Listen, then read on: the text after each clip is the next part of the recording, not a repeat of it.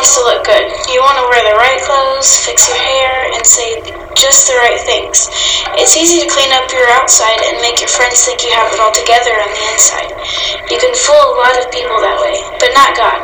He sees straight through you. He understands who you really are, and He loves you.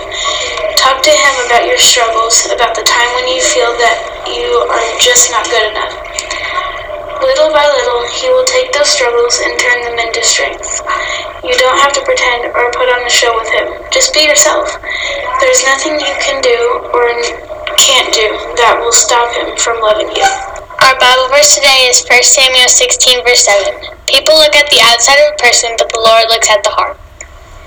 Our current events are midterm, which is February 6th, And the book fair is from February 9th to, to the 17th.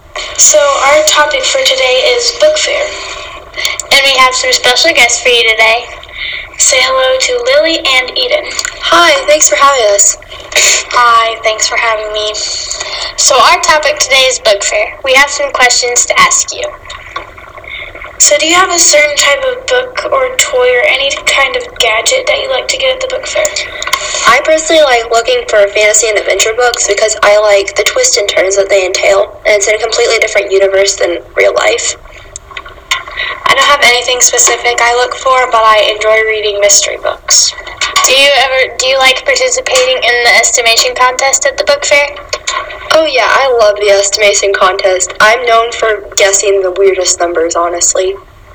Yeah, I like to participate in the estimation contest. Do you ever win the contest?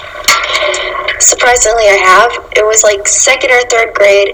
I won a poster. My mom threw away the poster this year. I was a little sad because that was an accomplishment when I was really young, but it was really fun to win. Um, I think I won once in fourth grade. Did you have any strategy going into estimation? Guess the craziest number possible. also, we want to shout out to the awesome parents that set up the book fair. You probably don't realize, but they put in a lot of time and effort to set it up for us, so thank you.